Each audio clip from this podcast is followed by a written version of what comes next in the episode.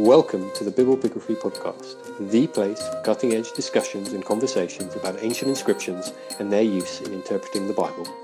Your host, Clint Burnett, is a New Testament scholar, author, and historian who holds a PhD in Biblical Studies from Boston College and currently serves as a lecturer in New Testament at Johnson University in Knoxville, Tennessee. The early Christian claim that Jesus was raised from the dead is the fundamental linchpin for what we know as Christianity. Without the resurrection of Jesus, Christianity would not exist, and Jesus would be just another false Messiah who was executed by Rome. Since the establishment of Christianity, some Christians have looked for concrete proof of Jesus' resurrection. For some of the earliest Christians, the empty tomb served as proof that God had indeed raised Jesus from the dead. According to the author of the Gospel of Matthew, the Jewish authorities asked Pilate for soldiers to guard Jesus' tomb. On the first day of the week, an angel descends from heaven, rolls away that stone that was at the opening of Jesus' tomb, and by implication, Jesus then steps out from the tomb. And in the midst of all of this, the soldiers that the Jewish authorities had asked for fled in terror. The author of Matthew says that some of the soldiers came and reported what happened to those Jewish authorities in Jerusalem.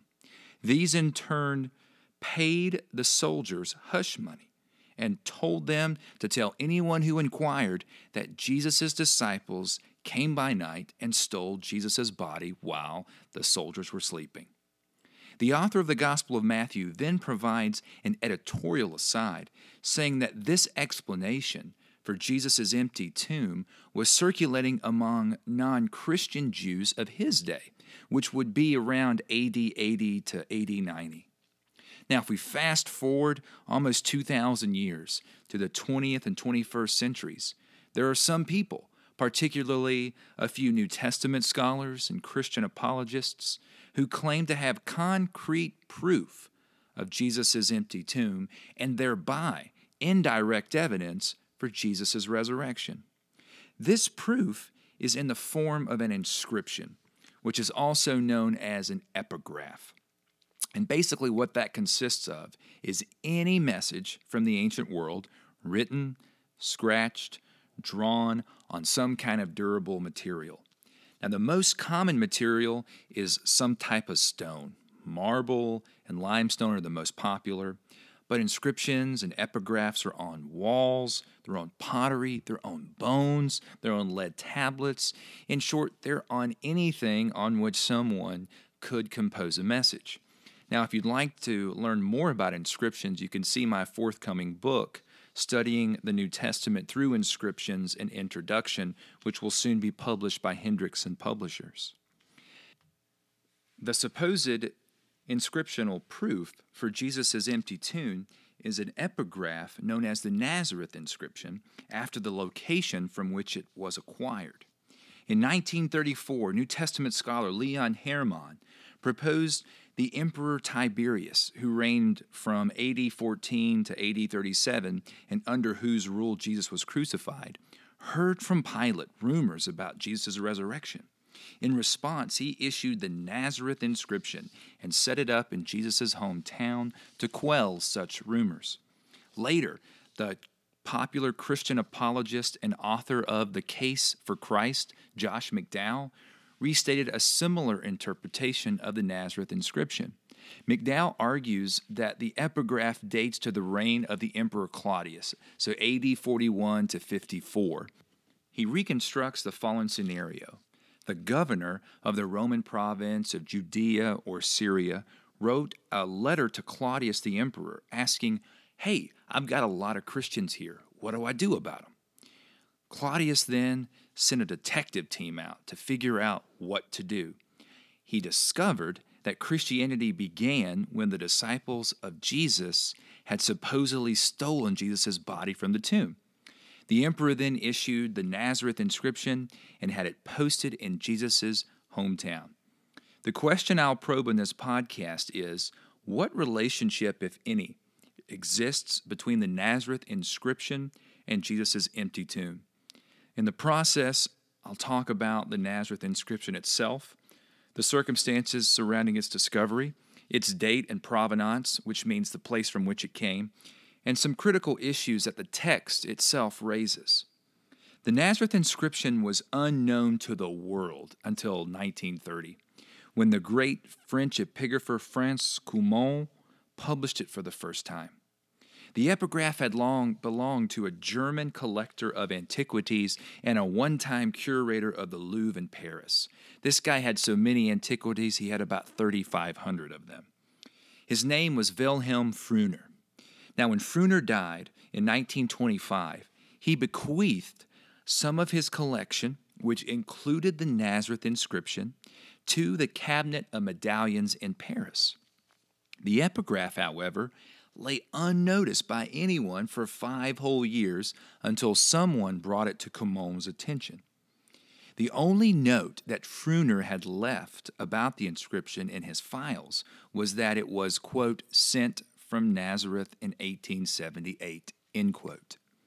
Now, in a recent article that's really fantastic, by the way, in the Los Angeles Review of Books, classicist and professor of history at the University of Oklahoma, Kyle Harper, makes the probable proposal that Froehner acquired the inscription from a Polish Lithuanian noble named Count Mikhail Tyszkiewicz, who himself was also a collector of Greek and Roman antiquities, and that Froehner probably acquired this during the World's Fair of 1878, which was in Paris.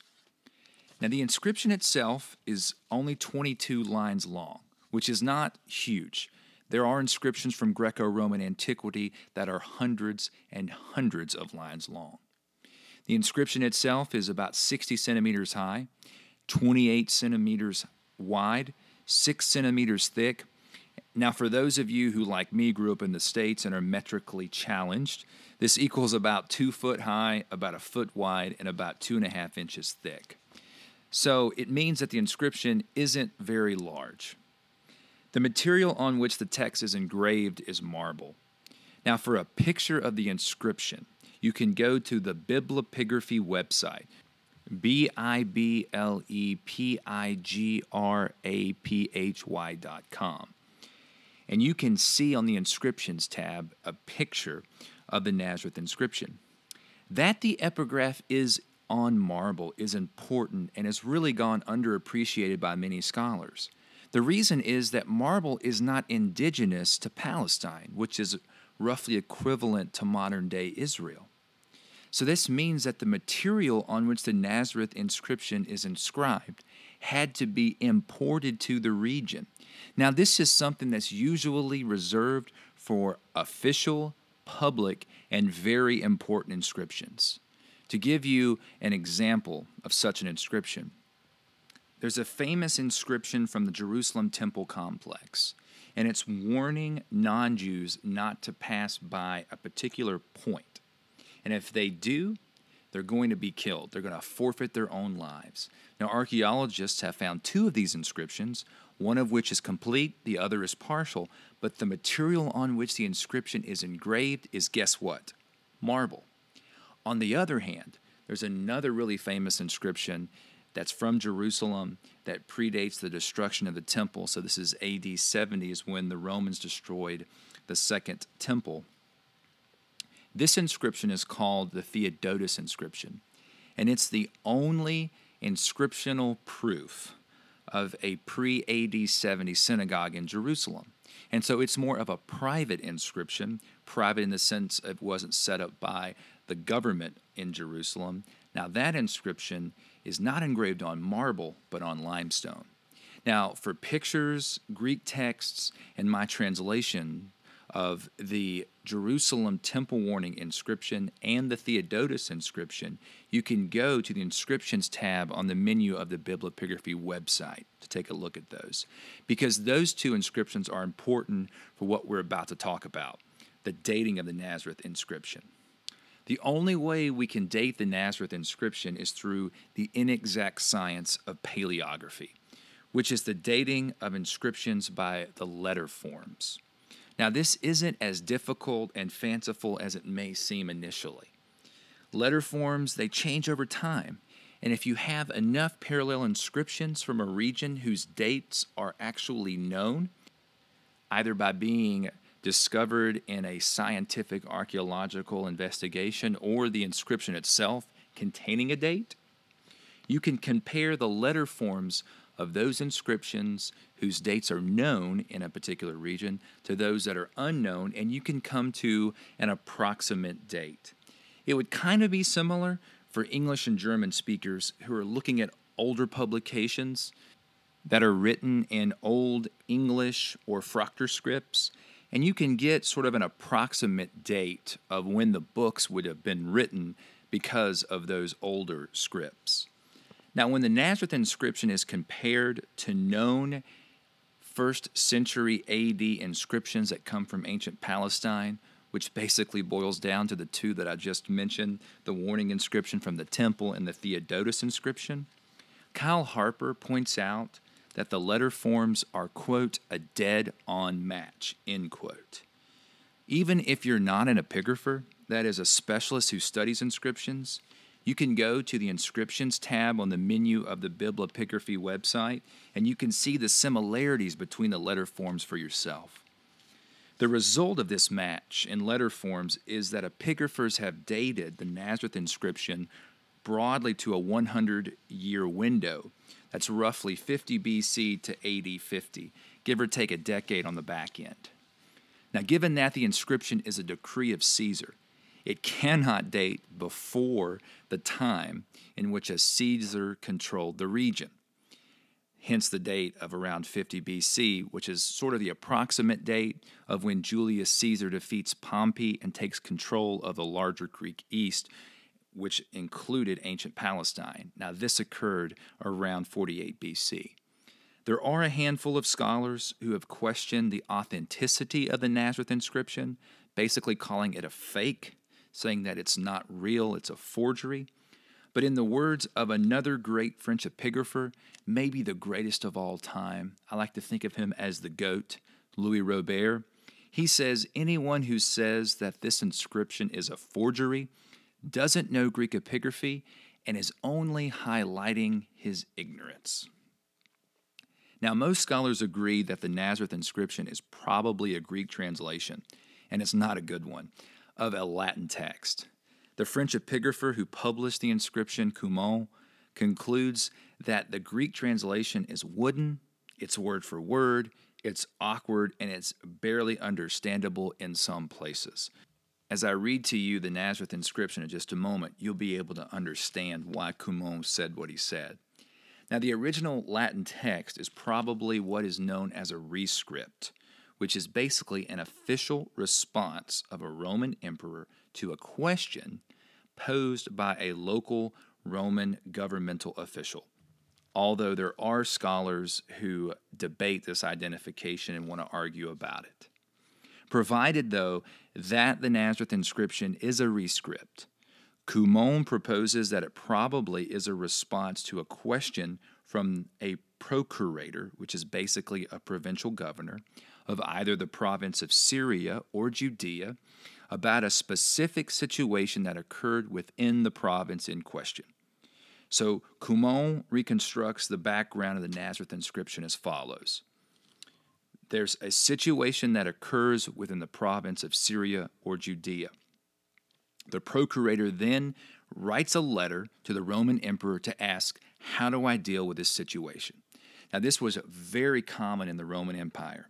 And if you have time on your hands and you want to go to Pliny the Younger, he was a Roman governor of Bithynia in the early second century AD, and he wrote a lot of letters to the Emperor Trajan about a lot of things.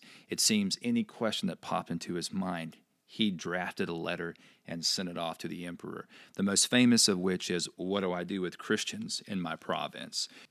But that's another story for another day. Back to the Nazareth inscription. And so the procurator of Syria or Judea writes a letter to the emperor asking how to deal with the situation. The emperor then responds in Latin. His text is then translated into Greek, and a portion of that text is then engraved on the marble block containing what is known as a Nazareth inscription. Now, most scholars agree with this broad outline, although they quibble about the details of the Nazareth inscription, such as the legal framework of the inscription, whether or not it's one text or two texts, and the overall nature of the document. Given that my purpose in this podcast is just to ask what relationship, if any, does the text have with Jesus' empty tomb, these arguments need not detain us. I will now quote the Nazareth inscription in full. And if you go to the inscriptions tab on the menu of the Biblepigraphy website, you can find the full Greek text in my translation of it. Quote Decree of Caesar It pleases me that graves and tombs, whoever made them for the sacred rites of their ancestors or children or household members, that these should remain undisturbed for forever. If, however, anyone proves that a certain person has destroyed them, or in any other manner has exhumed those interred, or with malicious intent has transferred to other places for the purpose of harming those interred, or has transferred tombstones or stones. I myself command that just as if the matter concerned the sacred rites of the gods, a tribunal must be made against such a person for the offense of the sacred rites of humans for it will be much more necessary to honor those interred. In general, let it not be allowed for anyone to transfer those interred. If, however, anyone does not comply with my command, then I myself wish that this one be condemned to death on the charge of tomb violation. For my purpose, the Nazareth inscription raises two issues. The first being who is the emperor? His name, the inscription, is simply Caesar. And second, what is the situation to which he is responding? As I noted earlier, the epigraph dates broadly from 50 BC to AD 50. Now, some historians and New Testament scholars have attempted to be more precise in this 100 year window. Cumont was convinced that the Nazareth inscription dates to Augustus's reign, so 31 BC to AD 14, but that a date during Tiberius's reign AD 14 to 37 was also possible. Now, provided that the text dates to Tiberius's reign, Cumont entertains the possibility that it relates directly to Jesus' resurrection and to the empty tomb, the passage from Matthew's gospel that opened my podcast. He proposes that Pilate may have asked Tiberius what to do about the report of Jesus' resurrection and the empty tomb. The Nazareth inscription is Tiberius's response, and the reason that it was set up in Nazareth was it was Jesus' hometown. Now, other scholars have proposed a similar reconstruction, but dated the epigraph to the reign of Claudius, who reigned from AD 14 to 54. It's clear that there was unrest between Jewish Christians and non Jewish Christians, and between Jews both Jewish Christians and non Jewish Christians, and Gentiles in the Roman Empire during Claudius's reign. We have a copy of a letter that the emperor wrote to the Jews of Alexandria in AD 41 to quell some civil unrest and violence that had occurred between the Greek and the Jewish inhabitants of the city. We also have ancient historians who attest that some riots occurred among Jews living in Rome, rioting over Christus, which many scholars believe is writing about Christ, and that the result of these riots was that Claudius expelled most of the Jews from Rome in AD 49.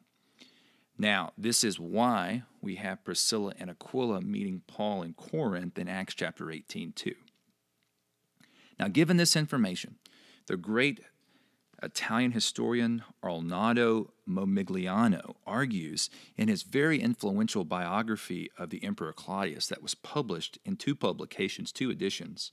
He says, quote, If we discover in the very home of Jesus an edict threatening violators of tombs with a penalty of unusual harshness, it is not mere fancy, but reasonable conjecture to conclude and connect it with the story which must have been current about the resurrection of Christ and was subsequently recorded by the evangelists, namely that the disciples had broken into the tomb and carried off the body.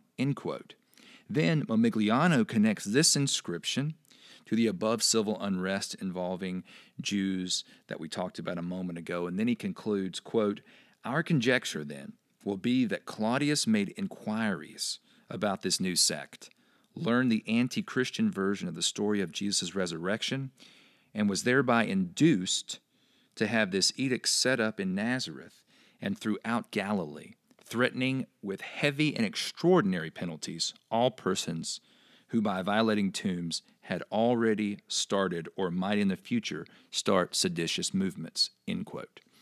Finally, in a more recent publication, it has been argued that the Emperor Nero, who reigned from AD 54 to 68, actually composed the Nazareth inscription himself, which explains why Cumont and others conclude that it is a translation from Latin into Greek.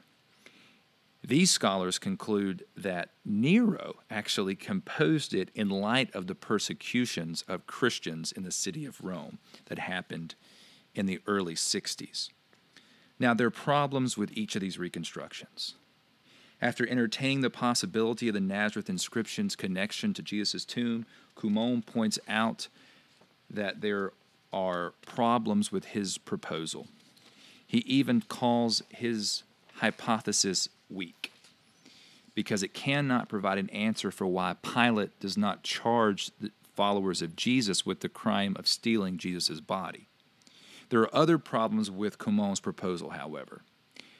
If the Nazareth inscription was set up in Nazareth, then it cannot date to Augustus's or Tiberius's reigns, as Cumont argues. Rome did not control directly the Galilee until the reign of Claudius in AD 44. It's true that the Roman Empire controlled the area in which the Galilee is, but until AD 44, it was governed by a king who was a client of Rome, and so there wasn't direct Roman control of the area. So this means that an emperor is not going to step on the toes of one of his client kings by setting up a decree in his territory. So it cannot have been set up in Nazareth until AD 44. The result is that Cumont's proposal about the provenance of the epigraph has to be set aside. Now, Momigliano's interpretation of the Nazareth inscription fits with a time when Rome controlled directly the Galilee. It has no historical basis whatsoever. Even the erudite and very conservative New Testament scholar F. F. Bruce concludes of the reconstruction of Momigliano, quote, there are too many uncertainties about the inscription to justify more than a tentative consideration of the possibility that it might have some bearing on the spread of Christianity in Claudius's reign. End quote. Momigliano acknowledges as much. In the second edition of his biography on Claudius, he goes so far as to lament ever having made this proposal in the first place. He says, quote, There was never any good reason to do so, and the inferences some scholars have drawn from this attribution make me even keener to distance myself from it. End quote. And finally, the notion that the Emperor Nero himself composed the text rests on the presumption that the Nazareth inscription relates directly to earliest Christianity and directly to Jesus' empty tomb, which is not clear at all. And as the historian De Zulueta notes of the content of the Nazareth inscription, quote, it seems a curious way of attacking belief in the resurrection to threaten severe punishment on future resurrections. End quote. One of the biggest problems with the above reconstructions is that it's unclear if there were Christians in Nazareth during the mid first century AD. The only thing that the documents of the New Testament say about Nazareth is that it was Jesus' hometown. And the only time that Nazareth is mentioned in Acts of the Apostles, which is our only canonical theological history of the earliest church in the New Testament, is in the same way. According to the author of Acts, Luke, Peter tells Cornelius, who's the first Gentile convert to Christianity, that Jesus simply came from Nazareth. As a matter of fact, Luke in his gospel testifies that the people of Nazareth refused to believe in Jesus during his ministry and even tried to kill him. So it is true that according to Matthew and Mark, Jesus told his disciples that he would appear in the Galilee after his resurrection. And Matthew records that Jesus did appear in the Galilee after his resurrection. It is not clear, though, that the Galilee meant Nazareth. And given that Jerusalem becomes the base of operations of earliest Christianity, a direct connection among the Nazareth inscription, Jesus' empty tomb, and earliest Christianity cannot be established. Perhaps then the Nazareth inscription provides an interpretive backdrop, if you wish, for the reference to the disciples removing the body of Jesus in Matthew, as some scholars claim. After dismissing the connection between the Nazareth inscription and the resurrection of Jesus, the great New Testament scholar Father Raymond Brown notes, quote, Yet the inscription does fill in the background of the guard at the tomb story. On the one hand, it shows that tomb violation was very serious, and that a Roman governor might have committed soldiers when there was a reason to anticipate the theft of the body of one whose death had public notoriety. On the other hand, common knowledge that those who stole a body would be seriously punished by the Romans might make readers realize the ridiculousness of the Jewish claim that disciples who fled when Jesus was arrested had now gained the courage to steal Jesus' body. End quote. I love Father Raymond Brown, but I am unconvinced. To be honest, I'm unconvinced that the Nazareth inscription should even be called such. I doubt that the inscription comes from Nazareth. The French epigrapher Louis Robert actually published all the inscriptions from Froehner's collection, including republishing the Nazareth inscription. He points out that there's no hint that the text actually came from Nazareth. As I noted above, the note that Froehner attached to the inscription was simply that it was sent from Nazareth. Robert points out that there are other provenances that Froehner provides for his inscriptions, and all of them are uncertain, vague, or basically false. Therefore, it seems probable to me that the inscription did not come from Nazareth, and several scholars have concluded likewise.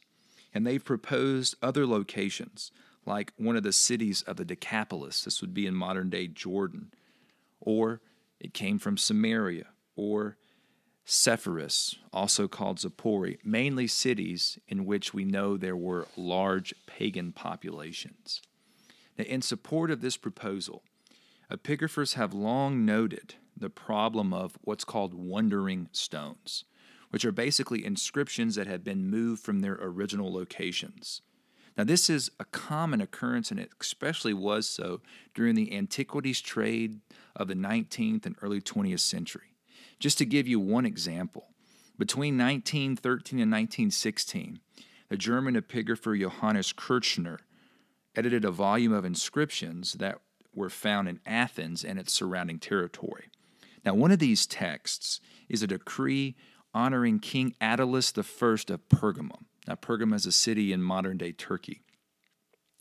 In 1971, the historian Robert Allen re examined that inscription and he proved that it did not originate from Athens.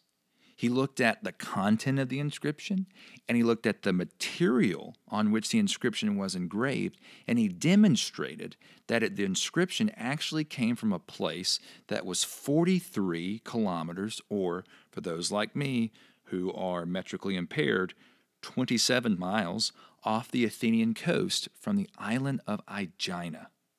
Now, the listener should remember the size of the Nazareth inscription. It's only about two foot high, it's only about a foot wide, and two and a half inches thick. So it's not very large, and it's something that could be moved without a lot of difficulty. Now, the cities of the Decapolis are only 60 kilometers or 37 miles away from Nazareth. Sepphoris or Zippori is only 14 kilometers or 9 miles away, and Samaria is only 100 kilometers or 62 miles away. So I don't think it's either improbable nor impossible that the inscription wandered to Nazareth from one of these locations. The reason why I consider this probable is the content of the Nazareth inscription. So we're getting to the second thing that I wanted to look at. The text seems to me to be unrelated to anything associated with earliest Christianity or what we call Second Temple Judaism. The opening words of the epigraph say, quote, It pleases me that graves and tombs, whoever made them for the sacred rites of their ancestors or children or household members, that those should remain undisturbed for forever. End quote. That opening line presumes that tombs have to remain inviolate because of cultic activities that occur at them. We do not know of a single reference to Jews or earliest Christians performing cultic rituals at anyone's tomb, not even the tomb of Jesus. In addition, the Nazareth inscription forbids a widely attested practice of Second Temple Jews in ancient Palestine, the use of ossuaries, now, ossuary is basically a bone box. Beginning in the first century BC and continuing mostly until AD 70, but some continue on a little bit afterwards. Second Temple Jews in Jerusalem practice the burying of their deceased ancestors in tombs that are mostly cut into rock.